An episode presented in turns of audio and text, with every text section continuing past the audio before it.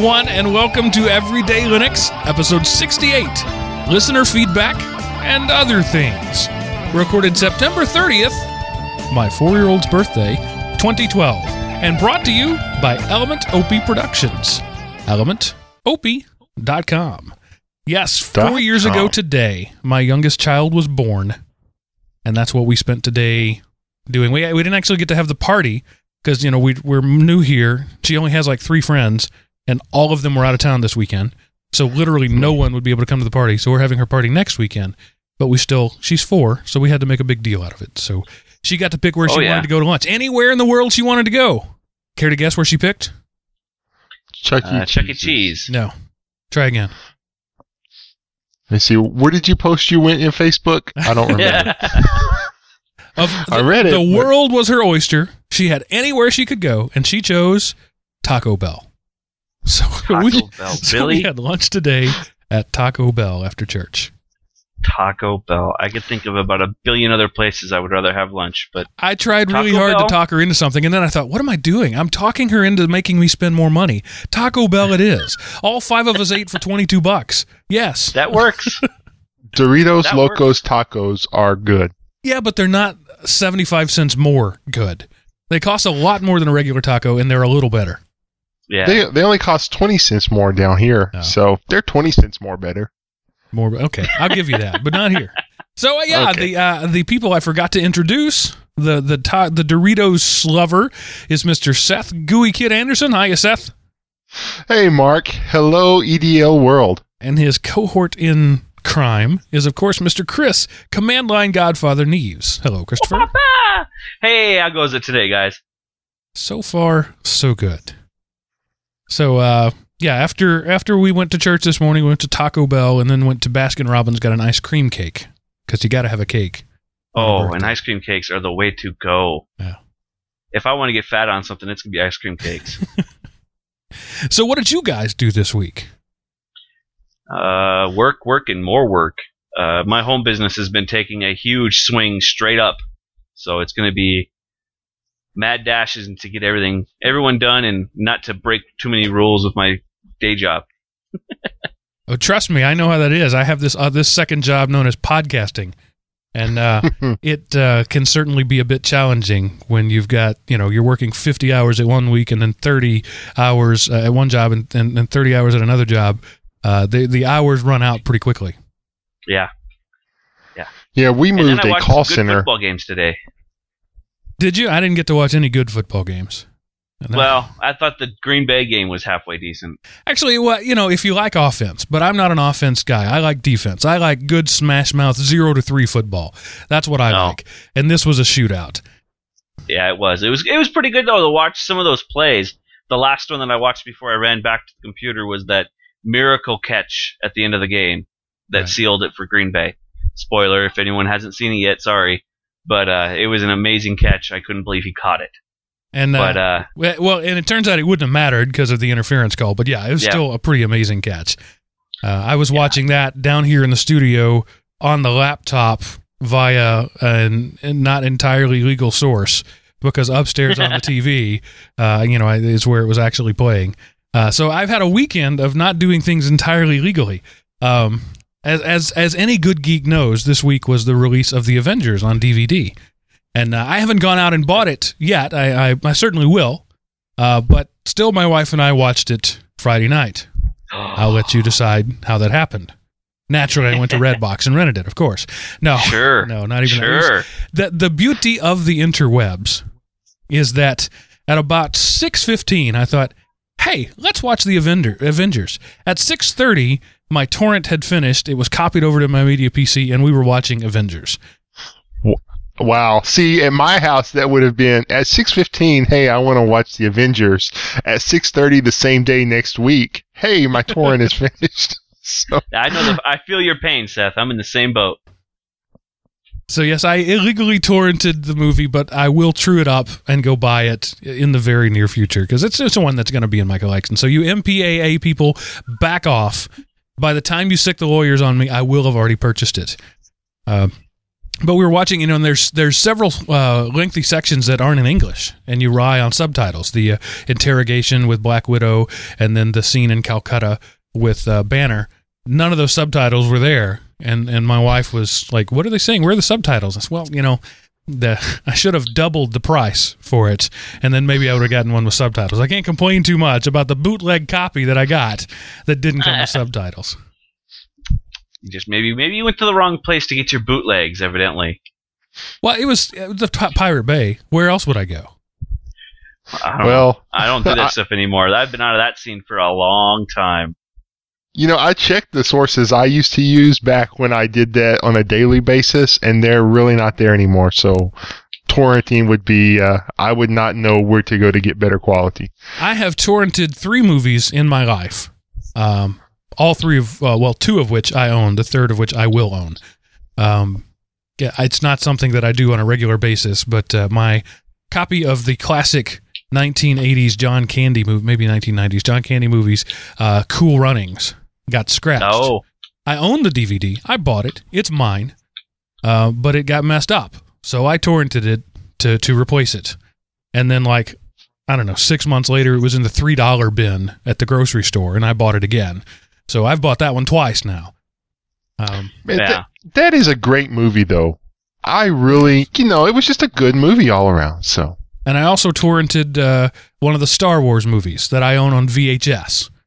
And I didn't want to go through all the trouble of converting it from VHS to DVD or going out and buying it or whatever. So I torrented that one. So, yes, come lock me up. I am a felon for having downloaded movies I already bought. it's it's not to lock you up; it's the hundred and eighty-five thousand dollar fine they will get Or you more. with for for doing that. You know, per, per occurrence. So, um, Yeah, but uh, at least I'm not, you know, mentioning it on a public place at all.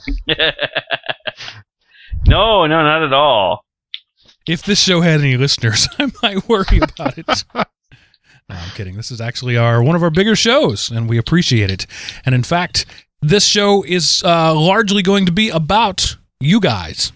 Um, we had some uh, just sort of snippets of feedback here and there that I've been gathering up, and we uh, decided to put that along with our usual slate of news uh, into a show. So I think I will jump straight into the listener feedback, uh, and then we will come back and do the news. But first, uh, we have a a, a uh, not really a tech news story, but one that will be near and dear uh, to this audience, and that is what Seth is calling the apocalypse. Yeah, I, I actually heard it referred to as that, and that's what it causes to stick in my mind. And it's going to be the uh, shortage of bacon that they are predicting uh, next year, and it's really you know because of the drought and global warming, and it's probably George Bush's fault as well. But you know there's going to be a, a shortage of bacon, and of course some people are saying you know there will be no bacon, and other people will be like it'll be a hundred dollars a slice, but it'll probably mean there won't be quite as much, and it will be a little bit more expensive. Now, we, But yeah, we so- covered this story extensively on this week's episode of the Periodic Table. Uh, go download it and listen to it. Uh, and it's the the British Pork Producer Association. I forget the the name of it. Has said that there are historically low um, populations in the EU, and they were blaming pricing. They they wanted price fixes, government price fixes. Fixes. They said the market uh, was demanding the market price was too low because people weren't willing to pay for it. And so farmers are getting out of the business, and they were pre- predicting a domino effect. Uh, I will uh, reassure you that there have been no such statements as, that I could find of that in the U.S. But they were saying that would be a global chain reaction. If the pork, if uh, the British pork producers stop uh, producing, then it'll overload other people, and yada yada yada yada. Look, pigs are easy to grow and there will always be plenty, plenty of pigs. I'm not too worried about that. In fact, where I live, or at least where I used to live, you could go out in the backwoods and kill a few pigs and make your own bacon. So if That that's where I live. Right. So if the commercial uh, people fall down, the bubbas will step up, and you'll start starting have a, having bubbas meat bacon and stuff, uh, and and so there will always be bacon. Bubba Bacon, That- uh, you know that's that that would be a great company right there. It Bubba would be. Bacon. Yeah. I'd buy from it. Yeah. So, you know, I knew that all things bacon we have to talk in this, uh, you know, everyday bacon podcast we have here. So I think we're gonna have bacon tomorrow for for lunch. I think that sounds like a great idea. Yes. Bacon, everyday bacon. That would be a good show. I'm going to write that down, Seth. everyday bacon. And so, uh, Chris, anything interesting in your second job that you'd like to mention? Ugh. hint, hint. The, alluding the lap- show notes. The laptop from heck yes. I have a laptop sitting on my desk right there that is driving me almost to the point where I want to start drinking. Wait a minute. Where is it? Um, it's like right there. right over, over right over there. there. Okay. Over there. So those of you uh, not watching the live stream, you know, you wouldn't have been able to see it if you were. So never mind. Aha. See how you are? But anyway, yeah, it's it's got some sort of bug in it, and I'm not I'm not sure what it is, but it's affecting the keyboard, and it's driving me absolutely nutty. And hopefully, I found a couple of things just before the show that will help me figure out what it is and kill it, because I'm about ready to say scrap it, throw it in, throw it away, and throw away this Windows install and start fresh because it works everywhere else. In a boot environment, a Linux boot environment works great works great before boot, before login. Anything else, forget it. Well, you know, sometimes So- that is the best service you can provide for a customer. Because if you get something Yep. that is that deeply messed up, you can fix the problem, but it's going to come back. So Yep. I, generally, when I find something like that, something that's weird and that the standard uh, spate of tools doesn't fix, that's my recommendation. Look, let me back this up and just wipe it out for you, and we'll all be happier in the end. So yeah, it's it's I'm I'm either at the point where I'm going to say throw it away and we'll we'll start fresh, or you know, as long as the client will agree with me, otherwise it's going to be quite of a painful painful endeavor. Because I've had a couple clients say that no, they don't want a fresh install, fix it. And, And I tell great. them- and you just say, "All right, you're you're into the double and triple overtime. Just know that this is going to cost you as much as a new laptop." yeah, that's what I tell them. So yeah, it, it'll be it'll be interesting to find out what she ends up deciding to do. Um, if this battery of tools that I have right now running um, doesn't turn up any fruit. Jim in the chat room says your problem is you got that darn Vista on it. If you get rid of that, I your know. problems will go away. I thought so, but there again, we're talking clean install. So same boat. And Vista isn't too bad after Service Pack One, but I still won't run it or suggest anyone else runs it. No, I agree. Gr- Vista grew into a nice operating system. In fact, it grew into Windows 7. Uh, Windows 7 is just Vista Service Pack 2, really. Basically, Well, yeah. I mean, and plus, if you have the nice, if you have hardware that will run it, it works good. Um, so I, And I this love making fun of doesn't. Vista. And that's a problem. A lot of manufacturers pushed out machines that weren't really spec'd out to run it. And Right. that's why Vista got a bad name. Yeah. And this is one of those. This is an old um, Toshiba that it needs some loving. It needs some RAM. It, it could probably use a, RAM, a hard drive upgrade, so it's spinning at more than 4700. Um, but whatever, I'll do what the client says. That's what that's what my job is. Just say yes, sir, and write the check. Uh, That's right. How big's the pocketbook? So before we go too much farther, I have a bit of a mea culpa I have to issue. Our last episode, I credited the wrong listener uh, for the, the topic. Now, uh, I, I, I said it was Robert, and I have Robert's email in here, and he asked a two-parter, and it was his second part that I read on the air about uh, software for kids. Uh, but what actually kick-started it, the reason we were already working on the topic, was an email from a fellow who calls himself Kahuku. K A H U. K U, yes, Kahuku. And Kahuku writes Hi, guys. I'm a new listener and new to Linux as well. So far, I've enjoyed the few shows I've listened to and will start working my way through your podcast archive. I heard your Sweet. call for new topic suggestions uh, in the What's in a Name episode and thought I'd request a show about Linux for kids. I have an elementary school aged kid and want to repurpose an old Dell that was gathering dust for him to use. I came across a distribution called Qimo, we mentioned that one, that is geared toward kids. He loves some of the bundled education software and has been using TuxPaint since he was a toddler. It's a great way to introduce kids to computing and a good use of typically lower powered, out of date, dust gathering computers that we all have in our closet or garage. I'd like to learn more about this topic, including hearing from others about the additional education software, safe web browsing filters, useful utilities, and other users uses for such uh, as kids' computers. Keep up the good work. So, uh, Kahuku, you had your episode, but I said it was Robert. Sorry about that.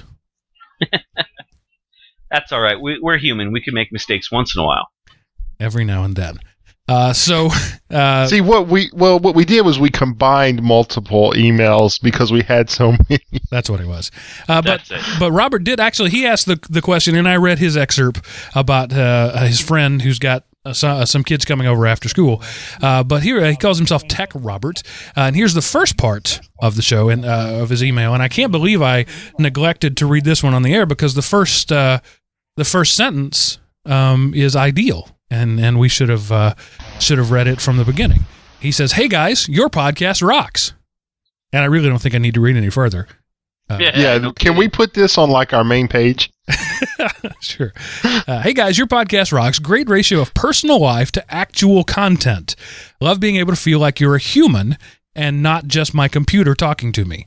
You'll have to forgive my ignorance as I'm very new to the podcast and pretty new to Linux in general. That's all right, Robert. Uh, we get people all the time who are new to the show and come in and ask questions that we've already answered. And, and that's fine. Usually, if I'm on top of my game, I can point them back to the show that we already done. Uh, sometimes I just say, we've already covered that. Do a search on it, but that's just when I'm in a in a hurry and like typing on my phone. But anyway, he, he goes on to say, "Do you think you could do a segment uh, or episode on partitioning a hard drive for Ubuntu? What I mean is, what partitions uh, Ubuntu or other Linux uh, builds need, and how big they need to be to be able to run uh, efficiently. I understand that Linux needs a, a slash and a home, and I think a page partition. It's actually swap, uh, but I never knew how big and exactly how to add them in. So, uh, Robert, we actually did cover that on um, the our geek episode uh, of uh, installing Linux. I forget what we called, but we'll go back and do a quick primer on that one because it's an interesting uh, discussion where I tend to stray away from the typical Linux admin when I say don't use a swap partition. I don't think you need it. I think it's wasted space. Swap partitions are good if you have a gig or less of RAM. If you have a gig or more of RAM, you don't need a swap partition. That's my story, and I'm sticking to it. Um, I like the the slash partition, the root partition. I like it to be, um, depending on the size of your disk, uh, maybe 20 or 30 percent of the disk, and that's where your programs are going to be. And then I use everything else for home. That's where your stuff lives, where your data lives. And the reason you can uh, that's a good thing is that you can uh, wipe out your in Linux install without losing any of your data. So you can wipe out the home partition, the the root partition, without wiping out your uh, home partition. If you're coming from Windows, that's that's new. You can't do that uh, in the, for the most part. So um, if your Linux install gets hosed, you can in to- totally install an entirely new version of Linux, pointed at the same home, and most of your apps will work. Um, after, of course, you have to reinstall the apps, but all your settings and everything will be there. So that's what I like to do. I like to do 70 to 80% of the disk for home, 20% for root, and none for swap. And Chris disagrees with me violently on that. I do, um, but that's just because of the type of person I am. I'm the belt. I'm the belt and suspenders guy of the the podcast. Obviously, um, I like to have because of the way I do my workload. I you know even with like my work machine's got 12 gigs of RAM, I still use swap. It, it ends up I, I still end up swapping out because of how I do things. You know, I leave browsers open with 50 tabs open, GIMP open with five or six pictures loaded in, and the transitions happening. Um, I but I know my workload's different from most people. Most people don't do that. So yeah, Mark, your advice would probably be okay for the average user. But if you're somebody who leaves, you know, 20 programs running at once with you know three or four five that are active with music, movies, etc., and you're doing all sorts of things, you want something for swap because otherwise, if you don't have any swap, you will crash. I've never experienced that, and I I'm a Linux power user, uh, but you know I don't abuse my system in the same way that Chris does. I have never had Linux ever once use the swap. It's never happened, Really? and in, in probably probably six years since I've installed swap on a machine, and I've never had that issue. Yeah, I, like I said, I'm an I'm an odd case because I, I don't close things. I leave things open for days, and that's when you end up starting to see swap being used. Well, Um, especially but- if some of those things happen to be Firefox tabs that never stop eating RAM.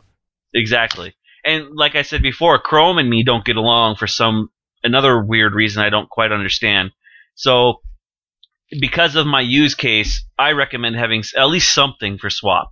You know, even if it's only a gig or two, um, because you won't even feel that in your hard drive.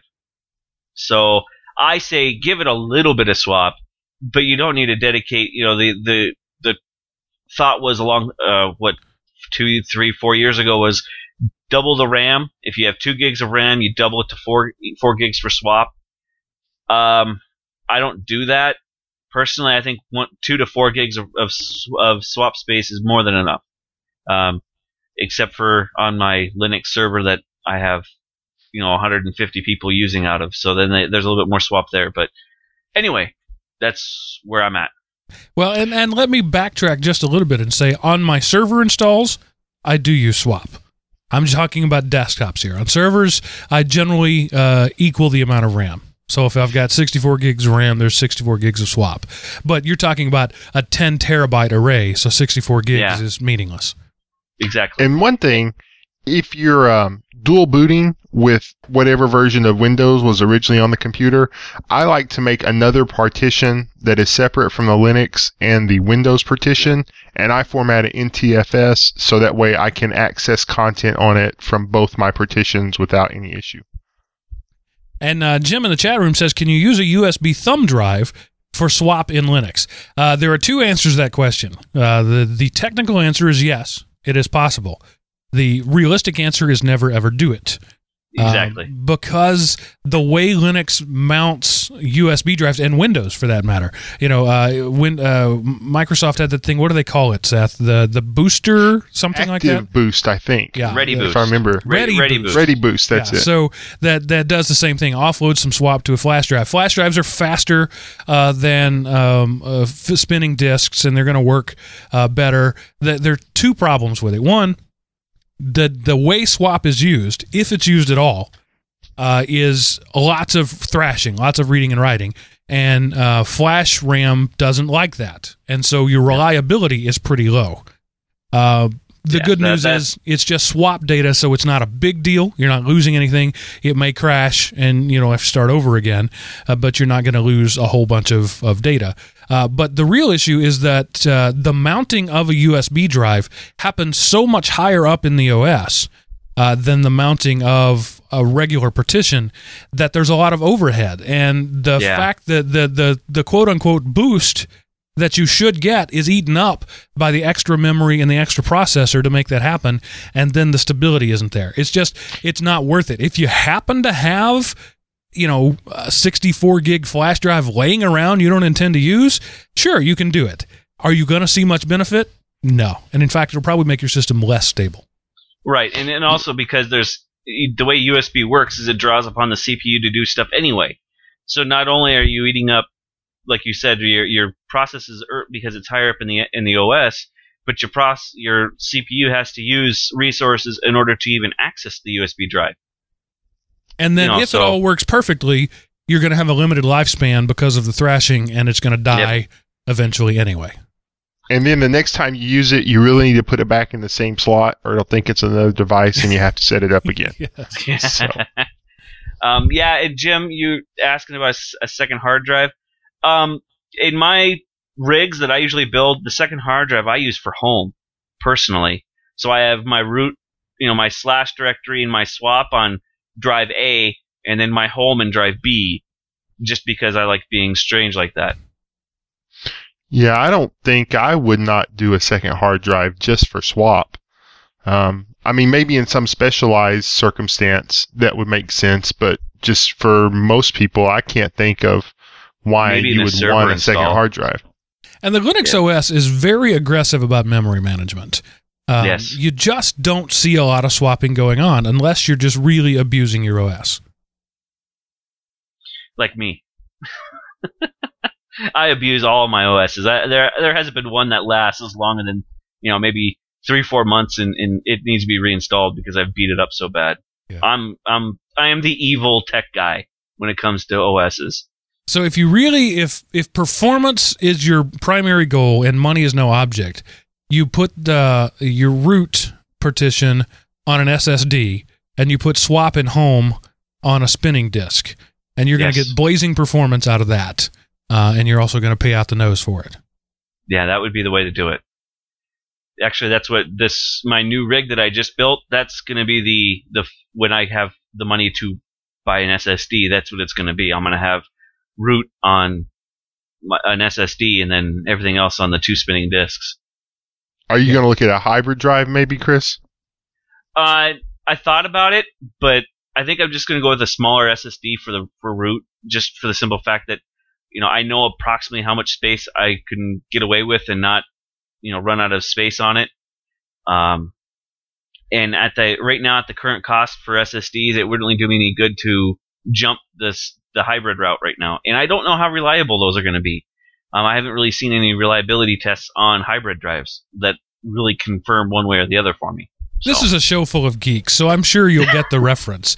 Uh, you know the the crappy uh, uh, vampire franchise that uh, Wesley Snipes was in called Blade. Yes. Yes. Yeah, there's what a four or five or twenty seven of them now, um, and uh, Blade is a half human, half vampire. Uh, and one of the lines in the original movie is uh, he has all of our strengths and none of our weaknesses. Uh, he was talking a vampire talking about him. I think uh, uh, hybrid SSDs are the opposite. I think they have all of the weaknesses and none of the strengths. Yeah. Um, I just don't believe that that technology is the way to because the you've essentially got two controllers on a single card because you can't use one controller to do both. So you've got two points of failure going through a single interface, uh, taxing the ba- the bus bandwidth of that interface because you're doubling up on the bandwidth uh, on the interfa- uh, interfaces, uh, and it's just. I just don't believe it's a smart way to go because the cost is roughly the same as buying an SSD and buying a physical machine. Exactly. So you're going to spend a lot of money for something that's only marginally better because the the way things in computers work just just as a general rule is you tend to fail to the speed of the lowest common denominator. And so that's some of the results I've seen about those hybrid things is that they force the SSD, SSD to work at the speed of the of the SATA, which, you know, what's the point of that? because you're just back on the spinning disk speed and you got the SSD part because you wanted the speed and you don't get it. So Right. so you're spending why- a whole lot of money for exactly what you had before.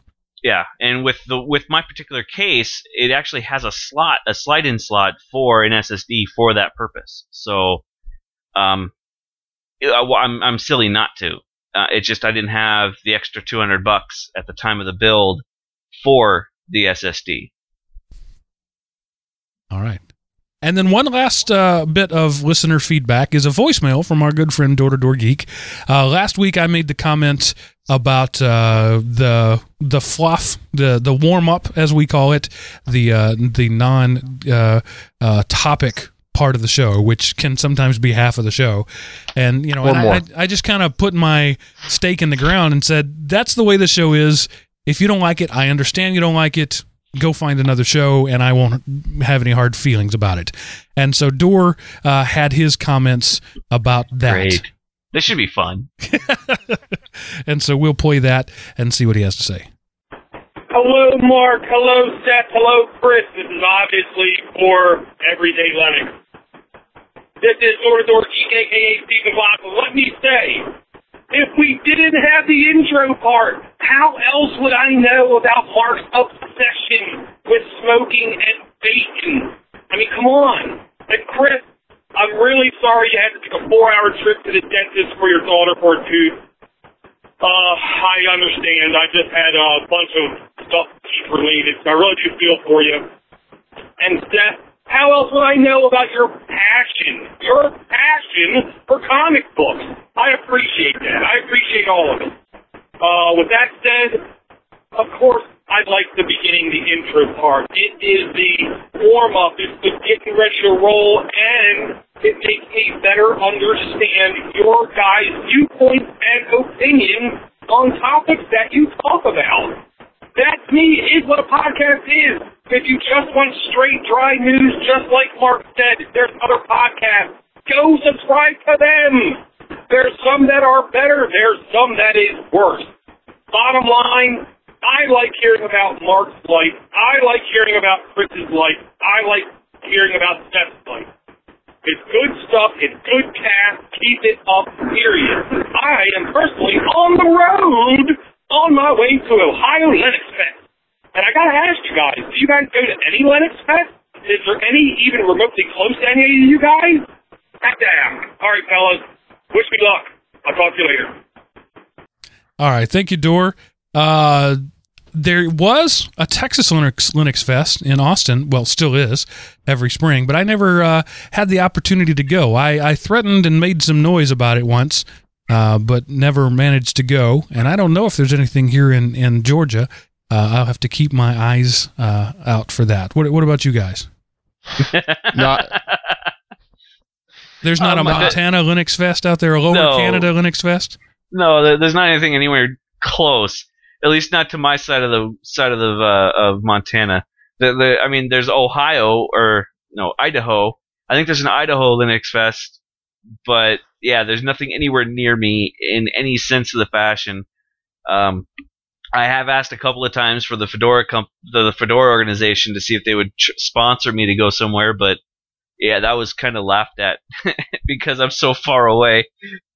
But yeah, someday I would love to go to one. Uh, one of the another conference I'd love to go to is Hope, but that's over in New York, so you kind of guess how fast that's going to happen.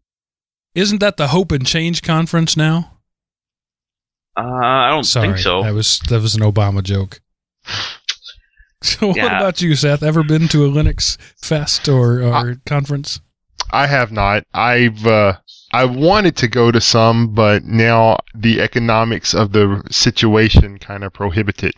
Um, but I would like to go. I know it, I would be in over my head, like in much the same way I went to a chess club thing once when I was in high school, and I thought I knew how to play chess until uh, until I met those guys, and they schooled me pretty good. So uh, I'm sure my Linux experience would be much the same way. But no, I, I would like to go to that one in Austin, and um, I know there's like I think some lugs. There's a lug in Dallas, but um, you know, I I really I haven't even ever looked in Tyler, but I know in Dallas there's one. I've just never been to it. All right, here's here's what I propose. Uh, the Texas Linux Fest is generally the first or second week in uh, April, somewhere around there, I think. It was So- in June this last year. Okay, so I was totally wrong. Uh, anyway, it's in the spring or summer or maybe fall or winter. Uh, I propose that for the 2013 Texas Linux Fest, we, as the Everyday Linux community, send Seth as our representative and reporter. So uh, it's going to cost what a couple hundred bucks to send him there. He can he can drive. It's only a few hours, like five hours away for him. He can drive. We'll put up and put him up in a hotel and pay for his uh, his uh, conference fees if he will. Uh, uh, maybe record some interviews and stuff, and he'll be our roving everyday Linux reporter. What do you th- say about that, guys? That's kind of cool. I'm all for it. So everybody in the community would have to pitch in like a buck. I mean, honestly, if you've ever downloaded this show, if you sent me a dollar through PayPal, make it a dollar fifty because they take like twelve cents out of every dollar, and it's almost not worth it. So send send me a buck and a half, and we'll be able to send Seth in style to represent the everyday Linux community for less than you know half a cup of Starbucks coffee. That would be pretty cool. It'd be cheaper for Seth than me. Oh, absolutely. Because yeah, Yeah. It's his his backyard. He'd have to get some time off, and so we'd maybe kick in some money for the for the couple of days of work he might miss. Uh, so, but I think we could do that. I will. Let's make that our project. The send Le- Seth to uh, Texas Linux Fest uh, project. Beginning now, uh, donations are not tax refundable, and uh, like a Kickstarter campaign, it may or may not happen, but I will still take your money. And I pulled up the 2012 Texas Linux Fest calendar, and it actually started Friday, August the 3rd. So uh, I was way off on that. So Okay, so But now we have an Yeah, I s- approximate date for when next year is. I said April. You said June. It was actually August. yeah, sorry. You know, but that uh, Seth, you brought up something I don't think we've really brought up yet in the show is lugs. The Linux user groups. Um, they're pretty much everywhere. And if you search your town name plus lug, you might find one. Um, I know for me, it, the closest one is about, I think it's 600 mile, no, 450 miles away. It's about a six hour drive to get to one. So yeah, it's not, I'm not able to get there at all. So, uh, it'd be interesting. Yeah, uh, Linux user group, by the way, lug, uh, which is generally um, another way of saying Tupperware parties with pocket protectors. Uh, yeah, Tupperware parties for geeks, basically. Yeah. You know, it's like um, I saw a um, a thing on Facebook. It showed um, it said um, you know fantasy football, and it showed a bunch of guys sitting around with their pads and pencils and all this kind of stuff, and the caption underneath it was Dungeons and Dragons for jocks, and uh, That's, I thought that's that was funny. it. So yeah, my fantasy football. By the way, Jim Beeson, you are getting crushed. Jim's in my league this uh, this week. Uh, and uh, or this year, and and we we're heads up this week, and thanks to Aaron Rodgers, I'm blowing him out of the water. On the, on the other hand, in my other league, I just went 0 and 4 for the season. bummer. Yeah, not not a good not a good week for me in that one. So yeah, check out. Uh, maybe we should try uh, to contact some lug leaders, lug presidents, lug I don't know what they're even called, um, uh, for uh, you know some of the areas around us, uh, and see what what we can find out. That might be interesting. Uh, get some guys on the show, have a a lug of the week. Yeah, there you go. Be awesome. Um, I know I know three of them that I talk to them all the time in the Montana RC IRC lug room. So it'd be I'm sure I could get a couple of them to jump on the show, say hi. So Cool. yeah, but basically the purpose of a, a, a Linux user group is just you know just that. It's to to get Linux loving guys together and uh, offer each other support uh, and uh, you know just kind of get together once a while, once a week, once a month. Uh, but more than that, it tends to be like an email list uh, that you can um, Yep. that you can rely on more than the the the regular get-togethers. So it's just it's local users in your area, um, and generally they're good. They're they're um, uh, newbie friendly, and they you know are non-judgmental, and you can go in there and ask your hey, what is a Linux question, and they won't laugh at you. Um, I know the last the last time I talked to the the lug guys, I was going to try and start one here in town, but there's just not a big enough following for us in Little Town Glendive for a lug to even start up. Yeah, there would be four members, and three of them would be in your household, right? Probably. Yeah. but yeah, um, lugs are pretty good. I mean, uh, they're and a lot of times, if, if you have one in your your hometown, it, they usually run or most of them in, do uh, install fest. So when they the favorite uh, distribution of their of that lug gets released, they'll have an install fest. So you can just bring your machine in, and you'll have somebody who knows what they're doing install Linux for you. Yeah, and and and that can certainly come in handy. And and then you have his information for when you crash it later. Yep. Um, and it'd be interesting to see if they set up a swap partition. Uh, and also to uh, to Door's other comments about you know the the personal parts of the show. I, that's just how this show has developed. Um, I like to say we're inviting you into our digital living room. You're invited to sit down, pull up a chair, grab a beer out of the fridge, and enjoy yourself. But don't you know? Don't have any expectations that we're going to bring the hardcore uh, geek stuff because sometimes we do and sometimes we don't, and and I'm okay with that because like I've said so many times, this show is about everyday Linux use, and not every day are you putting together a twenty thousand dollar enterprise server, and also not every day are you you know downloading uh, fifty different distros. There's different stuff that we do, and so that's what we talk about. This is our everyday lives as we are Linux users. So, in the words go. of Forrest Gump, that's all I have to say about that. Uh, so we were talking about uh, torrents earlier. Uh, Google cracked down on an author for torrenting his own book. Shame on you. Jeez. Yeah, um, it was kind of funny to read about it, and and more about it. Apparently, they're now un-American because he's a soldier who was deployed in Iraq, and he wrote a book about Python, and he gave it away for free as a thank you to the open source community, and and because he gave it away free, he put links on his website to the specific torrent. You know, not like hey, this is a torrent site, go through and search my link. But it's like, hey, here is the torrent for my free book that I wrote and you can have for free. And Google, the Google service bot, um, basically said, oh, we've deactivated your Google AdSense account because of we felt like it. Um, is basically what it says. So he went through and took off all links to the torrent and uh, resubmitted or whatever, and it was still blocked. So it was just, and of course, you know, Google does a lot of things well. One of the things they do extremely unwell is uh, customer service. Um, because you can't talk to a human, you know, uh, all you get are bots and forums and stuff like that. And so he can't get a hold of anybody to find out exactly why it was blocked. He just gets a bot with the reference to the, um, acceptable use policy, basically. But it was kind of funny.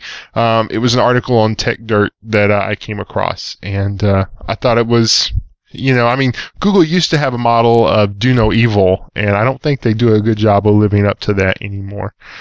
But uh, that's my Yeah, so commentary essentially, on the them. guy the guy wanted to make some ad money off of AdSense by giving away his book. He wasn't charging for the book, but everybody who goes to his site to download it, he got some AdSense stuff, and you know, and that those zero point three cents per uh, per impression add up over time if Right. it's popular enough. Uh, but Google said it's uh, illegal activity. You are giving away copyrighted material, and it's all automated. If a human had ever looked at this, they would have said, "Oh, yeah, that's that's perfectly legal. We'll, we'll, we'll unblock you."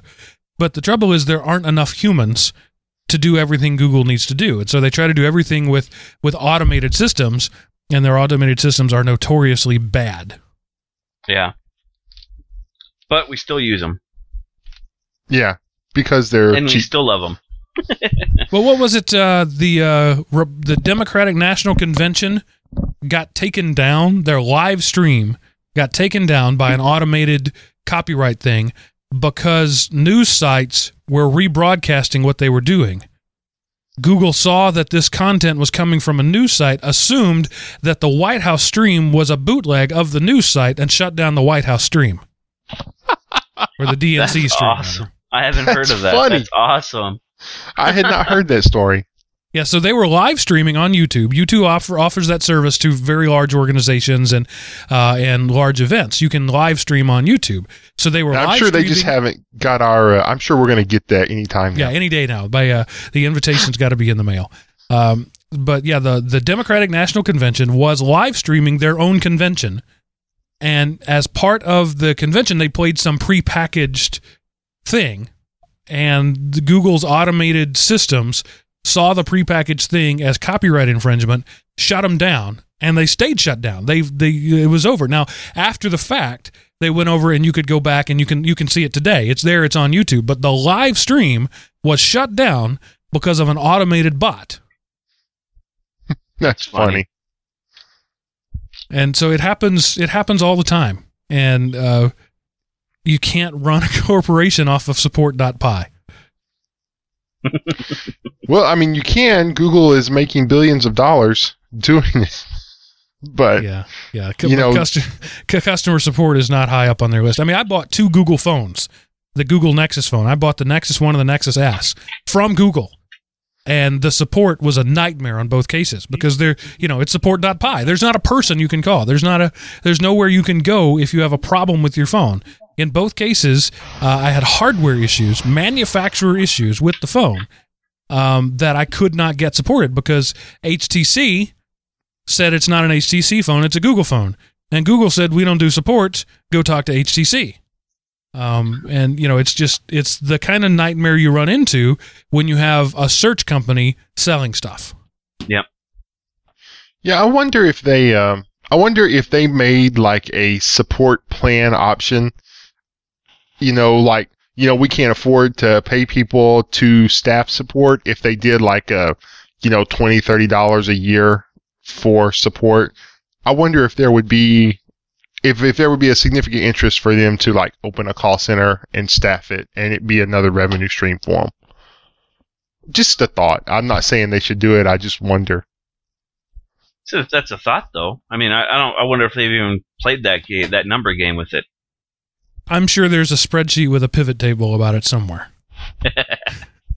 I'm sure too. I mean, that, those guys are pretty much, you know, what engineers trying to do customer service is Right. not usually a good thing. So, but it'd be interesting to see if that actually has come across the head duck's table once.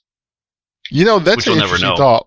What if that's not a bot? What if that's just a Google engineer? Well, you know, engineers tend to be binary sp- uh, uh, minded people. You know, it's a yes or no, it's right or wrong. Yeah. So uh, it kind of wouldn't surprise me all that much. Right. Um, and speaking of BlackBerry, yeah, I, I just gave up on a transition for that story. How do you work BlackBerry into anything? Um, you know, there's You certain don't. there's certain stories that we do uh, on a regular basis that just keep coming back. You know, MeeGo OS won't die. Um, that's a story that keeps coming back. Uh, the Linux, the Microsoft is doing something that will keep Linux from being put on machines. That's a story that keeps coming back. And the RIM is dead story keeps coming back. Can we just pull the plug, put a tag on its toe, and get it over eventually? Please, come on. But no, there's another RIM is dying story. RIM is expected to lose subscribers for the first time. And I have a hard Really? time believing Are you it's still the there? first time. yeah. Uh, what's Hello. sad though, um, I have Oh, a crap. person in my school district who actually still uses a BlackBerry. Well, at where I work, um, uh, BlackBerry is the only um, approved enterprise device. Uh, all of my managers, all of my, uh, all of the staff, all the support uh, staff who have uh, corporate phones are Blackberries, and if you have your own phone, you can't use it. So it's either a BlackBerry or it's a nothing. And Wow. we're vamping here because Seth was going to do this story and we lost his connection, but he's back. I'm now. back. Sorry, was it was it me? Yes. Okay, I apologize for my uh, country bandwidth. But yeah, so are we still talking about RIM, or did y'all move on? Yes. Yep. Ready to go. Okay. Okay, I was just going to say, I came across, and this was news to me, that even though RIM's market share has plummeted over the last couple of years, they have added subscribers every quarter. It, you know, so their, even though their market share has fallen, their user base has grown. Um, Hmm. and up until, and it's projected to grow this quarter, and next quarter is supposed to be the first time their user base actually declines. So that was that was interesting news to me. I I I had assumed that you know they were shuttering users left and right and was just a thin shell, but apparently they've still been growing up to this point. Well, the fact is, neither Windows nor Android nor Apple offers a secure uh, enterprise grade communication system. BlackBerry Yeah. is the only one on the market. If Right. you want to have a secure communications all the way to the back end, something that you control every SSH key all the way through, BlackBerry's the only way to do that. And I bet for healthcare, that's a that's a mandatory for healthcare. So, which is why they're still yeah.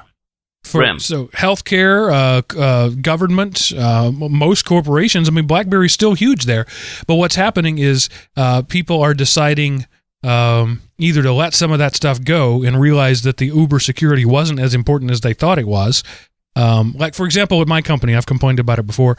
Um, I can't connect uh, my Google phone through like Google Calendar and Google Email and all that. I can't do that uh, at work. So, you know, the way that I like to do things, uh, I can't do it. So I have Outlook on my machine at work, Crumble, um, and I can't install Google Sync to sync Outlook to to my Google Calendar and my Google Contacts, which I used to do all the time uh, at my previous employer when the uh, uh, tech guy was a much more reasonable person. Um, but I can't I, I can't do that there because it's against their corporate policy. Uh, so the way I have to do it is like I have a tablet. I have an Android tablet. So I go to meetings and I take notes on my Android tablet uh, using Evernote, or I, I would rather do it in Google Docs. Um, but uh, I can do it on the uh, public Wi-Fi using Google Docs. But then when I get that back to my desk, I can't access Google Docs on the hardwired network. So that's there's no use there. So uh, I've learned I can do it in Evernote.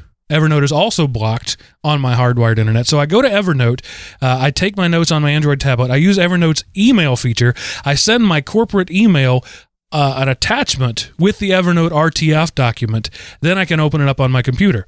Now tell me how that is secure. I am now sending everything, you know, whatever I might have recorded in my notes, whatever personal or corporate information I recorded, I'm now sending it in clear text over the internet because that's more secure.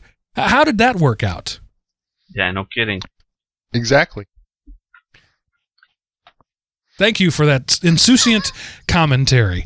Uh, Well, what else Well, do you no. expect us to say? You man, you pretty much nailed it on the head and threw the thing in the in the grave anyway. So yeah, it's the whole.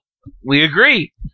you know, RIM is doing what Corel did. Corel or what, what WordPerfect did. WordPerfect had this great product and they said, Hey, we have this great product. You have to use us. And then every, other companies put out this crappy product that they continued to um, polish and add features and build and develop. And all the while, WordPerfect said, ah, we've got a better product. And all of a sudden, these other products were just as good and started to be better. And then they realized, oh crap, we've got to get better. And they fell behind. And RIM had a great product. You know, they kind of were the name in smartphones for a while. And now all of a sudden, they kind of just said, oh, la di da, look at us. We're RIM, we're Blackberry. And then all of a sudden, here's Android, here's iPhone.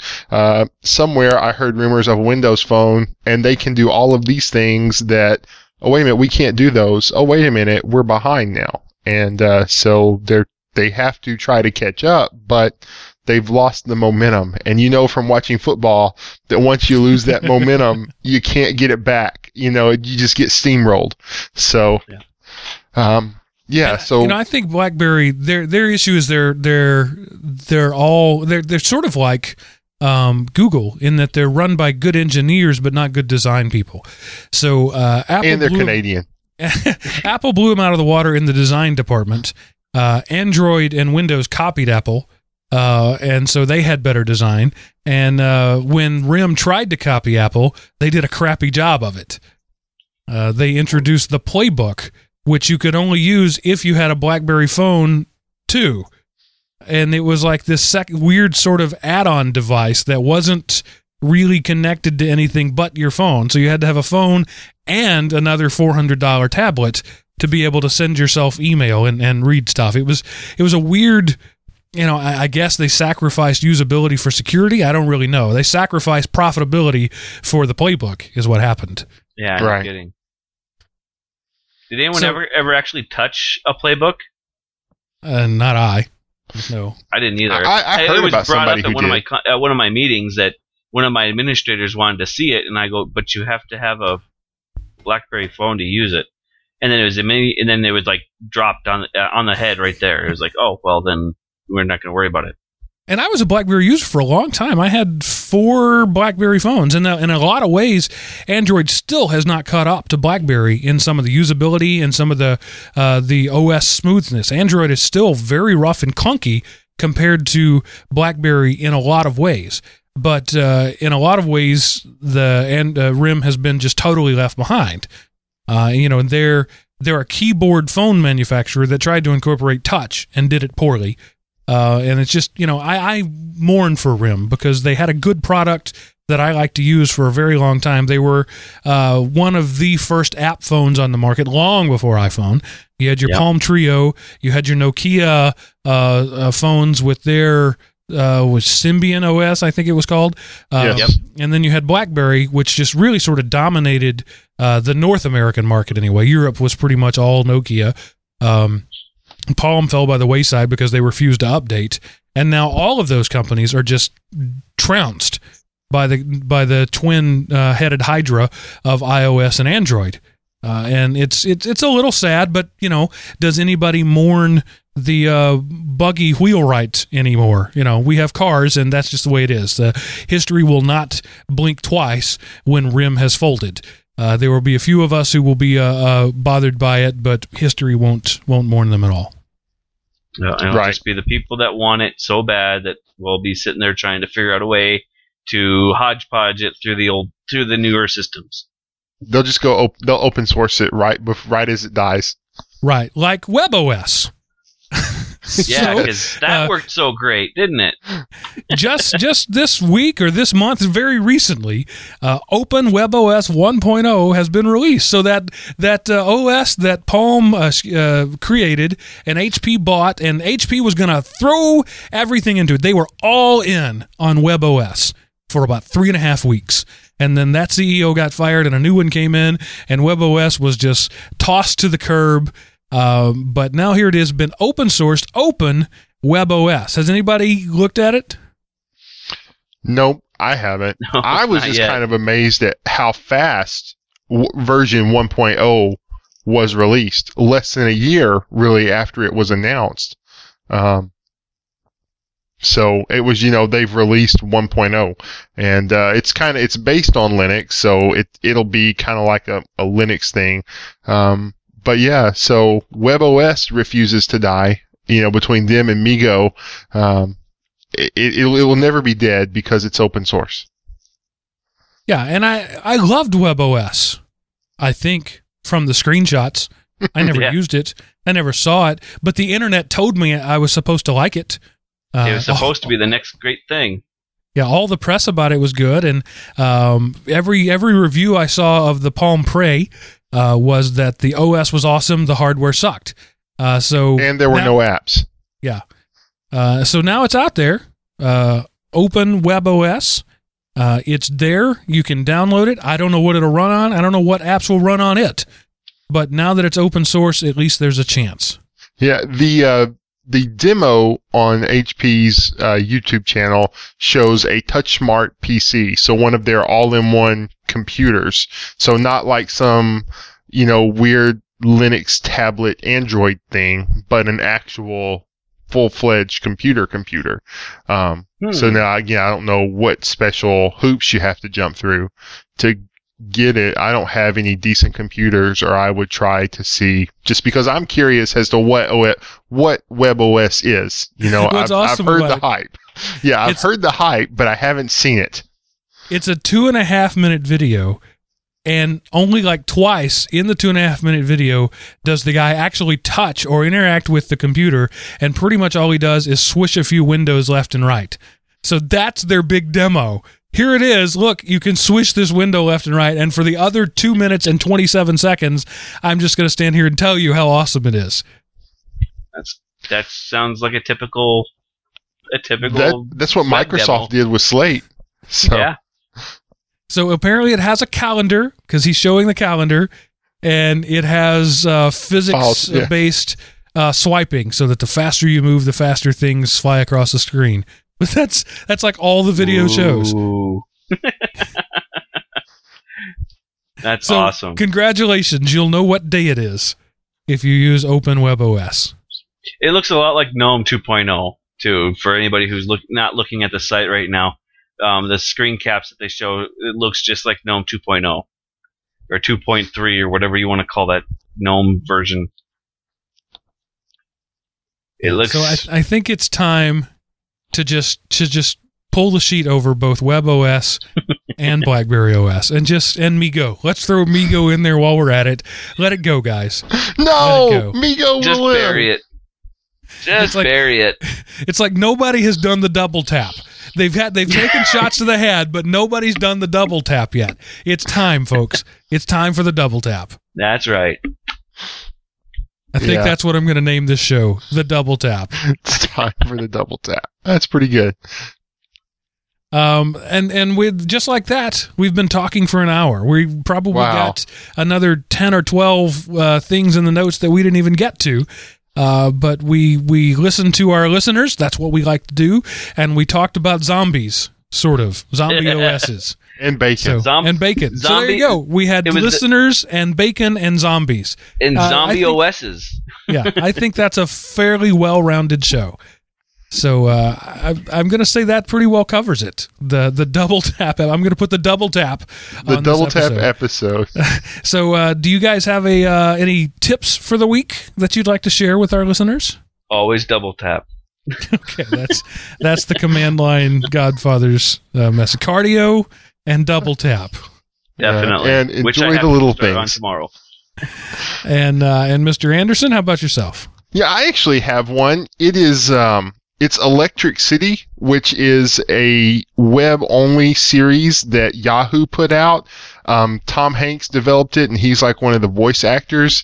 Uh, and it's actually it's pretty cool. It's like a dystopian future kind of episode, and um, I've watched the first seven episodes. They're not super long. I think maybe five or ten minutes per episode, and uh, it's it's a series, but it is for the web. And um, I had clicked on it if you heard that sound. So uh, anyway, it's Electric City, and you can find it at electriccity.yahoo.com.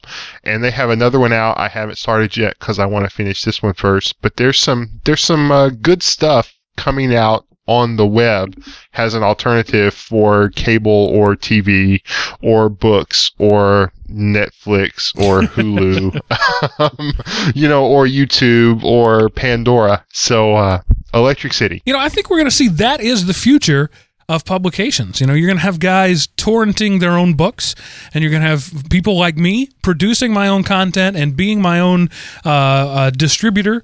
And you've got even, you know, Tom Hanks, who's got more money than God, uh, could do whatever he wanted. He could go to any studio anywhere on the planet and say, This is the project I want to do. And they would say, Yes, Mr. Hanks you know and, and um, but he chose to do this on the web uh, on a, as a as a web uh, series so you know Felicia Day has been uh, famously doing that for uh, six years now I think um, Yeah. There like that. she's uh, that's MySpace was one of the first ones with they did a series called Afterworld that I uh I started watching but it just got too much for me. Um but yeah, so thank you MySpace for kind of make they were the first like one with the big breakthrough show like this and uh so thank you MySpace for blazing the trail. speaking of MySpace Justin Timberlake is going to breathe new life into MySpace have you read that news story Um, Uh, he Oh, it's already relaunched. Uh, Um, it's a, it's but it's like invitation, invitation only, only. right now.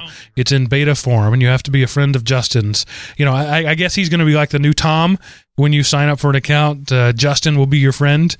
Um, I wonder if my old account is still active. I haven't checked it in many, many months. well, if you go there, that's still there. That's the old MySpace, but you have to go to new.myspace.com, and then you'll see a all the cool kids are clicking here. Won't you do it too? Uh, kind of thing. And so, uh, you know, MySpace isn't dead.